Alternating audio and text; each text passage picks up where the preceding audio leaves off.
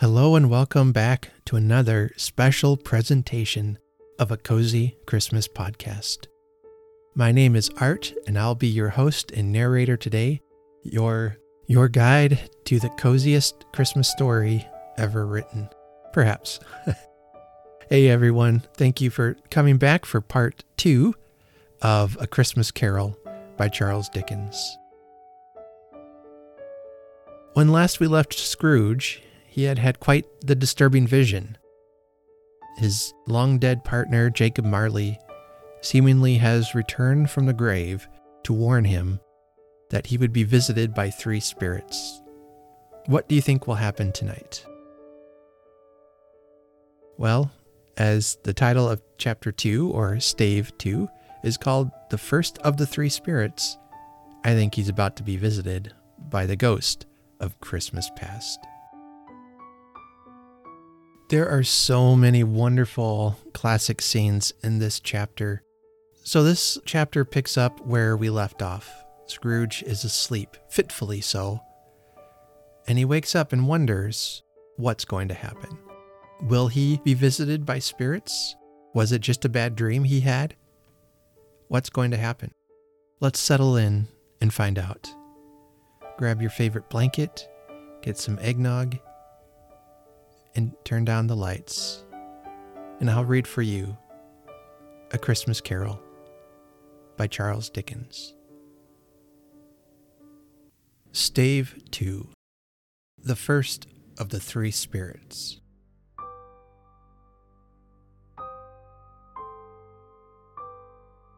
When Scrooge awoke, it was so dark that, looking out of bed, he could scarcely distinguish the transparent window from the opaque walls of his chamber.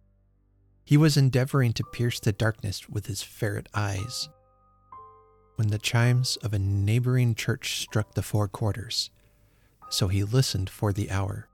To his great astonishment, the heavy bell went on from six to seven, and from seven to eight, and regularly up to twelve, then stopped. Twelve? It was past two when he went to bed. The clock was wrong. An icicle must have got into the works. Twelve. He touched the spring of his repeater to correct this most preposterous clock. Its rapid little pulse beat twelve and stopped.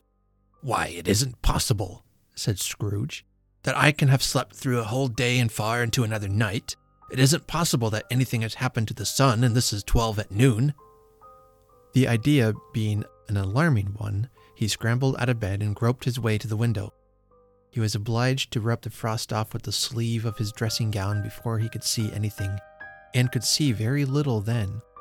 All he could make out was that it was still very foggy and extremely cold, and that there was no noise of people running to and fro and making a great stir, as there unquestionably would have been if night had beaten off bright day and taken possession of the world.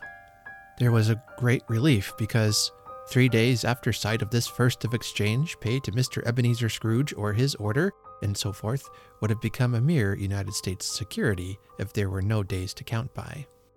Scrooge went to bed again and thought and thought and thought it over and over and could make nothing of it. The more he thought, the more perplexed he was, and the more he endeavored not to think, the more he thought.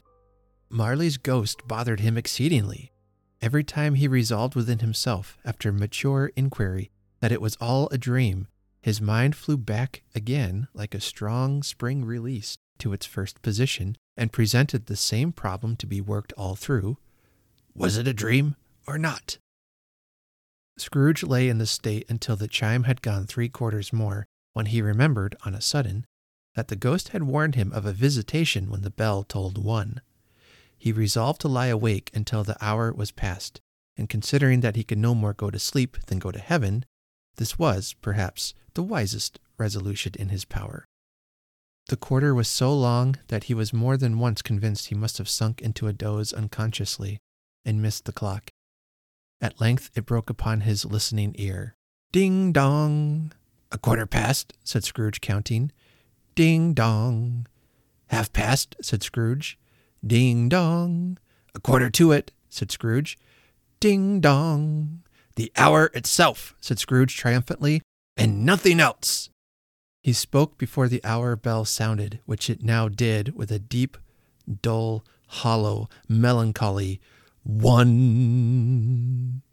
Light flashed up in the room upon the instant, and the curtains of his bed were drawn. The curtains of his bed were drawn aside, I tell you, by a hand. Not the curtains at his feet, nor the curtains at his back, but those to which his face was addressed. The curtains of his bed were drawn aside, and Scrooge, starting up into a half recumbent attitude, found himself face to face with the unearthly visitor who drew them, as close to it as I am now to you, and I am standing in the spirit at your elbow.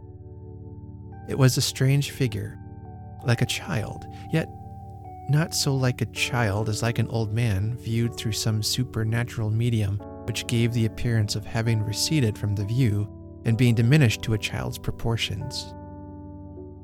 Its hair, which hung about its neck and down its back, was white, as if with age, and yet the face had not a wrinkle in it, and the tenderest bloom was on the skin.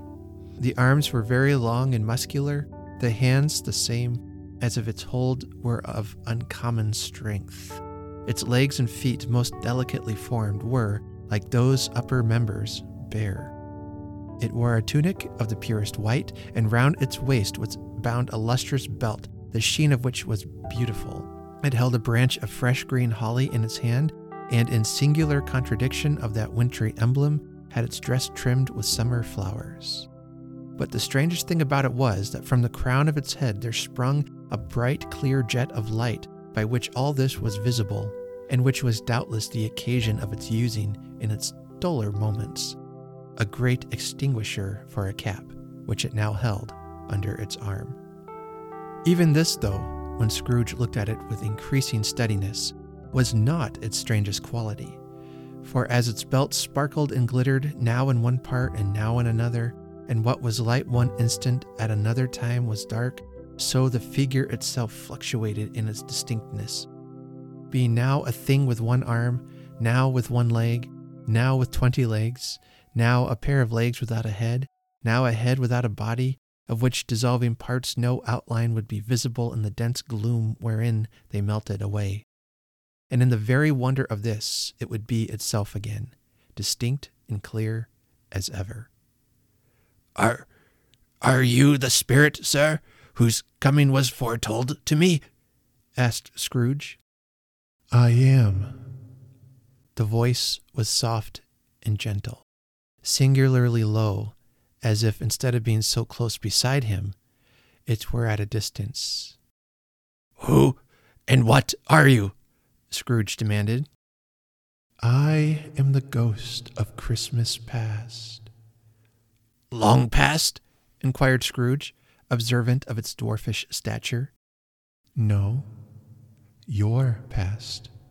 Perhaps Scrooge could not have told anybody why, if anybody could have asked him, but he had a special desire to see the spirit in his cap, and begged him to be covered. What? exclaimed the ghost. Would you so soon put out with worldly hands the light I give? Is it not enough that you are one of those whose passions made this cap? And force me through whole trains of years to wear it low upon my brow? Scrooge reverently disclaimed all intention to offend or any knowledge of having wilfully bonneted the spirit at any period of his life. He then made bold to inquire what business brought him there. Your welfare, said the ghost. Scrooge expressed himself much obliged, but could not help thinking that a night of unbroken rest would have been more conducive to that end. The spirit must have heard him thinking, for it said immediately, your reclamation, then. Take heed. It put out its strong hand as it spoke and clasped him gently by the arm. Rise and walk with me. It would have been in vain for Scrooge to plead that the weather and the hour were not adapted to pedestrian purposes. The bed was warm and the thermometer a long way below freezing, that he was clad but lightly in his slippers, dressing gown, and nightcap, and that he had a cold upon him at that time. The grasp, though gentle as a woman's hand, was not to be resisted. He rose, but finding that the spirit made towards the window, clasped its robe in supplication. I am mortal, Scrooge remonstrated, and liable to fall. Bear but a touch of my hand there, said the Spirit, laying it upon his heart, and you shall be upheld in more than this. As the words were spoken, they passed through the wall and stood upon an open country road, with fields on either hand. The city had entirely vanished. Not a vestige of it was to be seen. The darkness and the mist had vanished with it, for it was a clear, cold winter day with the snow upon the ground. Good heaven! said Scrooge, clasping his hands together as he looked about him. I was bred in this place. I was a boy here. The spirit gazed upon him mildly. Its gentle touch, though it had been light and instantaneous, appeared still present to the old man's sense of feeling. He was conscious of a thousand odors floating in the air, each one connected with a thousand thoughts and hopes and joys and cares long, long forgotten. Your lip is trembling, said the ghost. And what is that upon your cheek? Scrooge muttered, with an unusual catching in his voice, that it was a pimple, and begged the spirit to lead him where he would. You recollect the way? inquired the spirit. Remember it, cried Scrooge with fervor. I could walk it blindfold. Strange to have forgotten it for so many years, observed the ghost. Let us go on. They walked along the road, Scrooge recognizing every gate and post and tree, until a little market town appeared in the distance with its bridge, its church, and winding river. Some shaggy ponies now were seen trotting towards them with boys upon their backs who called to other boys in country gigs and carts driven by farmers. All these boys were in great spirits and shouted to each other until the broad fields were so full of merry music that the crisp air laughed to hear it. These are but shadows of the things that have been, said the ghost. They have no consciousness of us. The jocund travelers came on, and as they came, Scrooge knew and named them every one. Why was he rejoiced beyond all bounds to see them? Why did his cold eye glisten and his heart leap up as they went past? Why was he filled with gladness when he heard them give each other Merry Christmas as they parted at crossroads and byways for their several homes? What was Merry Christmas to Scrooge? Out upon Merry Christmas, what good had it ever done to him? The school is not quite deserted, said the ghost. A solitary child, neglected by his friends, is left there still. Scrooge said he knew it, and he sobbed. They left the high road by a well remembered lane and soon approached a mansion of dull red brick with a little weathercock surmounted cupola on the roof and a bell hanging in it. It was a large house, but one of broken fortunes, for the spacious offices were little used, their walls were damp and mossy, their windows broken, and their gates decayed. Fowls clucked and strutted in the stables, and the coach houses and sheds were overrun with grass. Nor was it more retentive of its ancient state within, for entering the dreary hall and glancing through the open doors of many rooms, they found them poorly furnished, cold, and vast. There was an earthly savor in the air, a chilly bareness in the place, which associated itself somehow with too much getting up by candlelight and not too much to eat. They went, the ghost and Scrooge, across the hall to a door at the back of the house. It opened before them and disclosed a long, bare, melancholy room made barer still by lines of plain deal forms and desks. At one of these, a lonely boy was reading near a feeble fire, and Scrooge sat down upon a form and wept to see his poor forgotten self as he had used to be. Not a latent echo in the house, not a squeak and scuffle from the mice behind the paneling, not a drip from the half thawed waterspout in the dull yard behind. Not a sigh among the leafless boughs of one despondent poplar. Not the idle swinging of an empty storehouse door. No, not a clicking in the fire, but fell upon the heart of Scrooge with softening influence and gave a freer passage to his tears. The Spirit touched him on the arm and pointed to his younger self, intent upon his reading.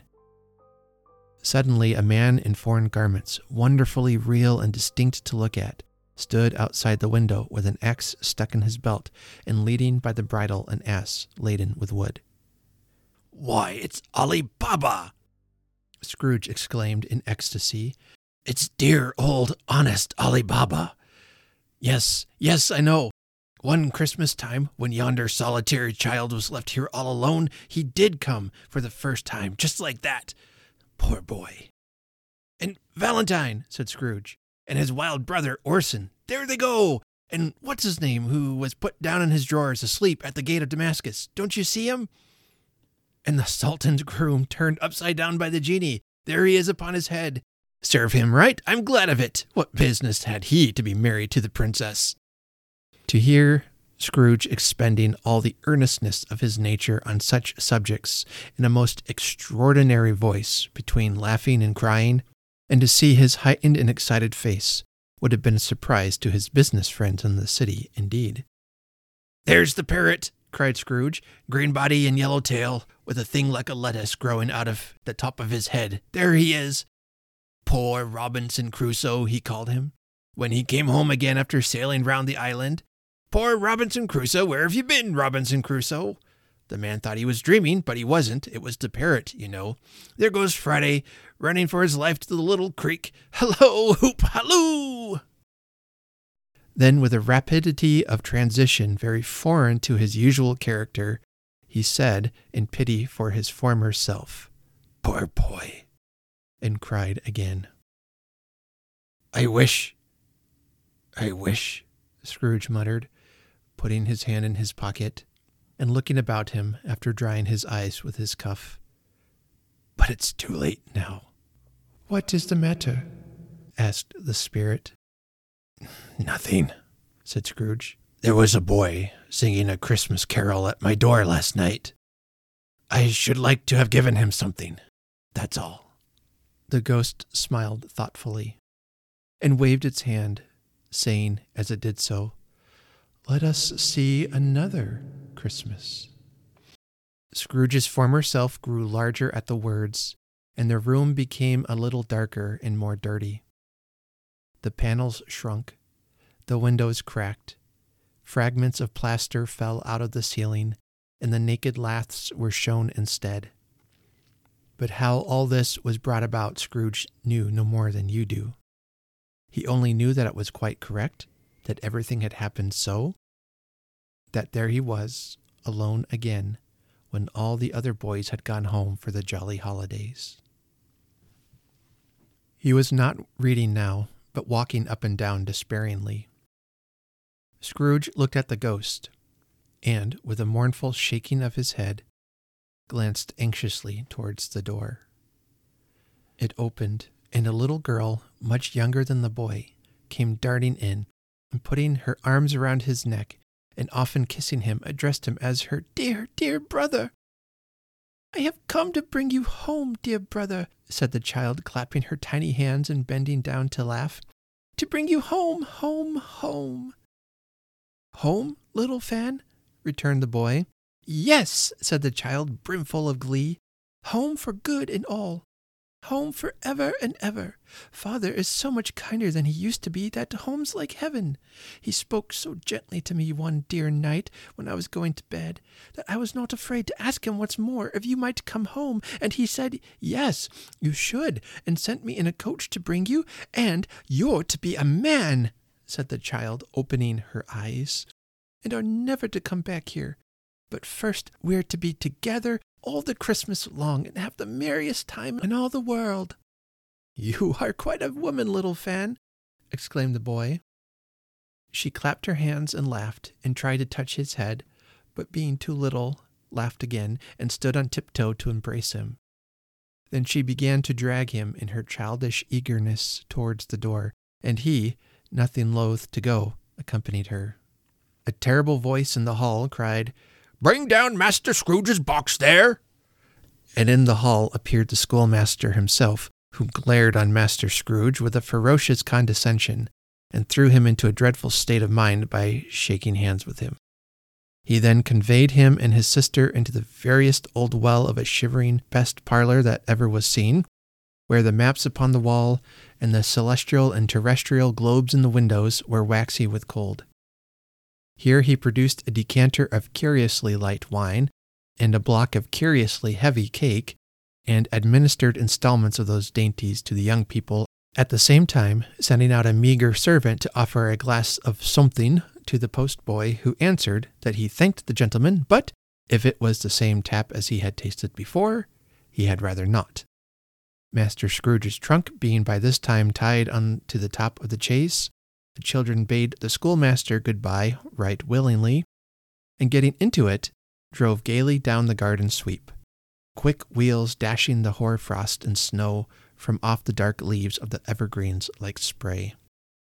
Always a delicate creature, whom a breath might have withered, said the ghost, but she had a large heart.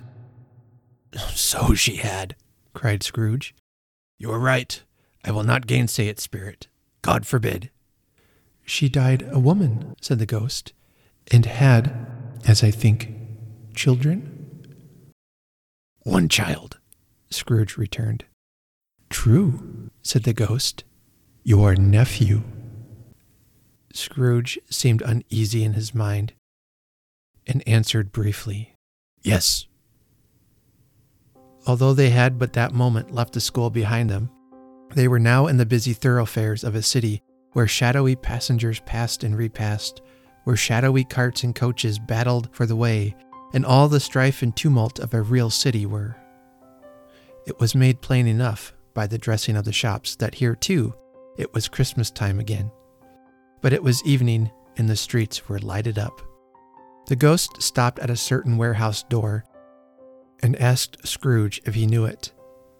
Know it, said Scrooge. Was I apprenticed here? They went in, at sight of an old gentleman in a Welsh wig sitting behind such a high desk that if he had been two inches taller, he must have knocked his head against the ceiling. Scrooge cried in great excitement, Why, it's old Fezziwig! Bless his heart, it's Fezziwig alive again! Old Fezziwig laid down his pen and looked up at the clock, which pointed to the hour of seven. He rubbed his hands, adjusted his capacious waistcoat, laughed all over himself, from his shoes to his organ of benevolence, and called out in a comfortable, oily, rich, fat, jovial voice, Yo ho there, Ebenezer, Dick! Scrooge's former self, now grown a young man, came briskly in, accompanied by his fellow prentice. Dick Wilkins, to be sure, said Scrooge to the ghost. Bless me, yes, there he is. He was very much attached to me, was Dick. Poor Dick, dear, dear. Yo ho, my boys, said Fezziwig. No more work tonight. Christmas Eve, Dick. Christmas, Ebenezer. Let's have the shutters up, cried old Fezziwig with a sharp clap of his hands, before a man can say Jack Robinson. You wouldn't believe how those two fellows went at it. They charged into the street with the shutters, one, two, three, had them up in their places, four, five, six, barred them and pinned them, seven, eight, nine, and came back before you could have got to twelve, panting like racehorses. Hilly ho! cried old Fezziwig, skipping down from the high desk with wonderful agility. Clear away, my lads, and let's have lots of room here. Hilly ho, Dick! Cheer up, Ebenezer! Clear away! There was nothing they wouldn't have cleared away, or couldn't have cleared away, with old Fezziwig looking on. It was done in a minute. Every movable was packed off as if it were dismissed from public life for evermore. The floor was swept and watered, the lamps were trimmed, fuel was heaped upon the fire, and the warehouse was as snug and warm and dry and bright a ballroom as you would desire to see upon a winter's night. In came a fiddler with a music book and went up to the lofty desk and made an orchestra of it, intuned like fifty stomach aches. In came Mrs. Fezziwig, one vast, substantial smile. In came the three Miss Fezziwigs, beaming and lovable. In came the six young followers whose hearts they broke. In came all the young men and women employed in the business. In came the housemaid with her cousin the baker. In came the cook with her brother's particular friend the milkman. In came the boy from over the way who was suspected of not having board enough from his master, trying to hide himself behind the girl from next door but one, who was proved to have had her ears pulled by her mistress. In they all came, one after another, some shyly, some boldly, some gracefully, some awkwardly, some pushing, some pulling. In they all came, anyhow and everyhow. Away they all went, twenty couple at once, hands half round and back again the other way, down the middle and up again, round and round in various stages of affectionate grouping. Old top couple always turning up in the wrong place, new top couple starting off again as soon as they got there, all top couples at last, and not a bottom one to help them. When this result was brought about, old Fezziwig, clapping his hands to stop the dance, cried out, Well done! And the fiddler plunged his hot face into a pot of porter, especially provided for that purpose. But scorning rest upon his reappearance, he instantly began again, though there were no dancers yet, as if the other fiddler had been carried home, exhausted, on a shutter, and he were a brand new man resolved to beat him out of sight or perish. There were more dances, and there were forfeits, and more dances, and there was cake, and there was negus, there was a great piece of cold roast, and there was a great piece of cold boiled, and there were mince pies, and plenty of beer. But the great effect of the evening came after the roast and boiled, when the fiddler, an artful dog mind, the sort of man who knew his business better than you or I could have told it him, struck up Sir Roger de Coverley. Then old Fezziwig stood out to dance with Mrs. Fezziwig, top couple too, with a good stiff piece of work cut out for them. Three or four and twenty pair of partners, people who would not be trifled with, people who would dance and had no notion of walking.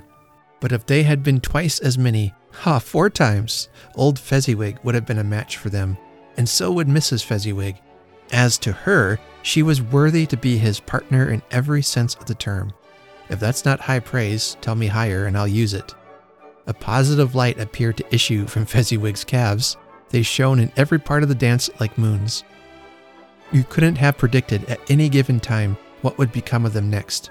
And when old Fezziwig and Mrs. Fezziwig had gone all through the dance, advance and retire, both hands to your partner, bow and curtsy, corkscrew, thread the needle, and back again to your place, Fezziwig cut so deftly that he appeared to wink with his legs, and came upon his feet again without a stagger. When the clock struck eleven, this domestic ball broke up. Mr. and Mrs. Fezziwig took their stations, one on either side the door, and shaking hands with every person individually as he or she went out, wished him or her a Merry Christmas. When everybody had retired but the two prentices, they did the same to them, and thus the cheerful voices died away, and the lads were left to their beds, which were under a counter in the back shop. During the whole of this time, Scrooge had acted like a man out of his wits. His heart and soul were in the scene, and with his former self. He corroborated everything, remembered everything, enjoyed everything, and underwent the strangest agitation. It was not until now, when the bright faces of his former self and Dick were turned from them, that he remembered the ghost, and became conscious that it was looking full upon him while the light upon its head burnt very clear. A small matter, said the ghost, to make these silly folks so full of gratitude. Small, echoed Scrooge. The spirit signed to him to listen to the two apprentices, who were pouring out their hearts in praise of Fezziwig, and, when he had done so, said, Why? Is it not? He has spent but a few pounds of your mortal money three or four, perhaps. Is that so much that he deserves this praise? It isn't that, said Scrooge, heated by the remark, and speaking unconsciously like his former, not his latter self. It isn't that, Spirit. He has the power to render us happy or unhappy, to make our service light or burdensome, a pleasure or a toil. Say that his power lies in words and looks, and things so slight and insignificant that it is impossible to add and count them up. What then? The happiness he gives is quite as great as if it cost a fortune. He felt the spirit's glance and stopped. What is the matter? Asked the ghost. Nothing particular, said Scrooge. Something, I think, the ghost insisted. No, said Scrooge, no. I should like to be able to say a word or two to my clerk just now. That's all. His former self turned down the lamps as he gave utterance to the wish. and Scrooge and the ghost again stood side by side in the open air. My time grows short, observed the spirit. Quick. This was not addressed to Scrooge or to anyone whom he could see, but it produced an immediate effect. For again Scrooge saw himself. He was older now, a man in the prime of life. His face had not the harsh and rigid lines of later years, but it had begun to wear the signs of care and avarice. There was an eager, greedy, restless motion in the eye, which showed the passion that had taken root, and where the shadow of the growing tree would fall. He was not alone, but sat by the side of a fair young girl in a mourning dress, in whose eyes there were tears, which sparkled in the light that shone out of the ghost of Christmas past. It matters little, she said softly, to you very little. Another idol has displaced me, and if it can cheer and comfort you in time to come as I would have tried to do, I have no just cause to grieve. What idol has displaced you? he rejoined. A golden one. This is the even handed dealing of the world, he said. There is nothing on which it is so hard as poverty, and there is nothing it professes to condemn with such severity as the pursuit of wealth. You fear the world too much, she answered gently. All your other hopes have merged into the hope of being beyond the chance of its sordid reproach. I have seen your nobler aspirations fall off one by one, until the master passion, gain, engrosses you. Have I not? What then? he retorted. Even if I have grown so much wiser, what then? I am not changed towards you. She shook her head. Am I? Our contract is an old one. It was made when we were both poor and content to be so, until, in good season, we could improve our worldly fortune by our patient industry. You are changed. When it was made, you were another man. I was a boy, he said impatiently, your own feeling tells you that you were not what you are, she returned. I am. That which promised happiness when we were one in heart is fraught with misery now that we are two. How often and how keenly I have thought of this, I will not say. It is enough that I have thought of it and can release you. Have I ever sought release? In words, no, never. In what then? In a changed nature in an altered spirit, in another atmosphere of life, another hope as its great end. In everything that made my love of any worth or value in your sight.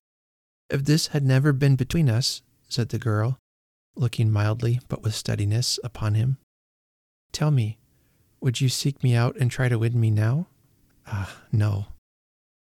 He seemed to yield to the justice of the supposition in spite of himself, but he said, with a struggle. You think not? I would gladly think otherwise if I could, she answered. Heaven knows. When I have learned a truth like this, I know how strong and irresistible it must be. But if you were free today, tomorrow, yesterday, can even I believe that you would choose a dowerless girl? You, who, in your very confidence with her, weigh everything by gain? Or choosing her, if for a moment you were false enough to your one guiding principle to do so? Do I not know that your repentance and regret would surely follow? I do, and I release you with a full heart for the love of him you once were.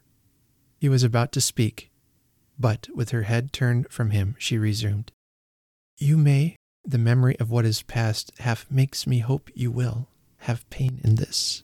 A very, very brief time, and you will dismiss the recollection of it gladly as an unprofitable dream from which it happened well that you awoke. May you be happy in the life you have chosen. She left him, and they parted. Spirit, said Scrooge, show me no more. Conduct me home. Why do you delight to torture me?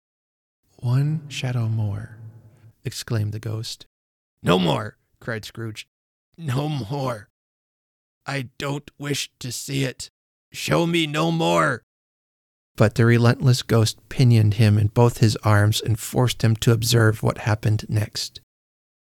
They were in another scene and place, a room not very large or handsome, but full of comfort. Near to the winter fire sat a beautiful young girl, so like the last that Scrooge believed it was the same, until he saw her, now a comely matron, sitting opposite her daughter. The noise in this room was perfectly tumultuous, for there were more children there than Scrooge in his agitated state of mind could count. And unlike the celebrated herd in the poem, they were not forty children conducting themselves like one, but every child was conducting itself like forty. The consequences were uproarious beyond belief, but no one seemed to care. On the contrary, the mother and daughter laughed heartily and enjoyed it very much. And the latter, soon beginning to mingle in the sports, got pillaged by the young brigands most ruthlessly. What would I not have given to be one of them? Though I never could have been so rude, no, no, I wouldn't for the wealth of all the world have crushed that braided hair and torn it down. And for the precious little shoe, I wouldn't have plucked it off, God bless my soul, to save my life. As to measuring her waist in sport, as they did, bold young brood, I couldn't have done it. I should have expected my arm to have grown round it for a punishment and never come straight again. And yet I should have dearly liked, I own, to have touched her lips, to have questioned her, that she might have opened them, to have looked upon the lashes of her downcast eyes and never raised a blush, to have let loose waves of hair, an inch of which would be a keepsake beyond price. In short, I should have liked, I do confess, to have the lightest license of a child, and yet to have been man enough to know its value. But now a knocking at the door was heard, and such a rush immediately ensued that she, with laughing face and plundered dress, was borne towards it in the center of a flushed and boisterous group, just in time to greet the father, who came home attended by a man laden with Christmas toys and presents. Then the shouting and the struggling and the onslaught that was made on the defenseless porter. The scaling him with chairs for ladders, to dive into his pockets, to spoil him of brown paper parcels, hold on tight by his cravat, hug him round the neck, pummel his back, and kick his legs in irrepressible affection the shouts of wonder and delight with which the development of every package was received, the terrible announcement that the baby had been taken in the act of putting a doll's frying pan into his mouth and was more than suspected of having swallowed a fictitious turkey glued on a wooden platter. Oh, the immense relief of finding this a false alarm, the joy and gratitude and ecstasy. They are all indescribable alike. It is enough that by degrees the children and their emotions got out of the parlor and by one stair at a time up to the top of the house, where they went to bed, and so subsided. And now Scrooge looked on more attentively than ever, when the master of the house, having his daughter leaning fondly on him, sat with her and her mother at his own fireside, and when he thought that such another creature, quite as graceful and as full of promise, might have called him father, and been a springtime in the haggard winter of his life, his sight grew very dim indeed. Belle, said the husband, turning to his wife with a smile, I saw an old friend of yours this afternoon. Oh, who was it? Guess. Oh, how can I? Tut, don't I know? She added in the same breath, laughing as he laughed. Mr. Scrooge. Mr. Scrooge it was. I passed his office window, and as it was not shut up and he had a candle inside, I could scarcely help seeing him. His partner lies upon the point of death, I hear, and there he sat alone. Quite alone in the world, I do believe. Spirit, said Scrooge in a broken voice, remove me from this place. I told you these were shadows of the things that have been, said the ghost. That they are what they are, do not blame me. Remove me, Scrooge exclaimed. I cannot bear it. He turned upon the ghost, and seeing that it looked upon him with a face in which, in some strange way, there were fragments of all the faces it had shown him, wrestled with it. Leave me! Take me back! Haunt me no longer! In the struggle, if that can be called a struggle in which the ghost, with no visible resistance on its own part, was undisturbed by any effort of its adversary, Scrooge observed that its light was burning high and bright and dimly connected that with its influence over him. He seized the extinguisher cap and by a sudden action pressed it down upon its head. The spirit dropped beneath it, so that the extinguisher covered its whole form. But Though Scrooge pressed it down with all his force, he could not hide the light, which streamed from under it in an unbroken flood upon the ground. He was conscious of being exhausted and overcome by an irresistible drowsiness, and further, of being in his own bedroom. He gave the cap a parting squeeze, in which his hand relaxed, and had barely time to reel to bed before he sank into a heavy sleep.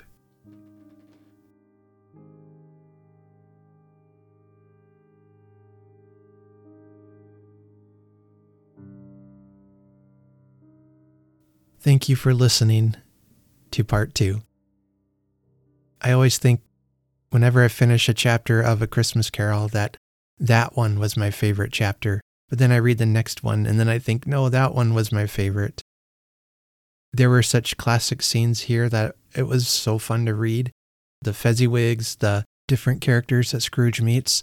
I love how when Scrooge is first transported to the past, he sees his younger self and he weeps, he cries, his heart is already breaking. He's already beginning to have regret. What a great step towards redemption is regret.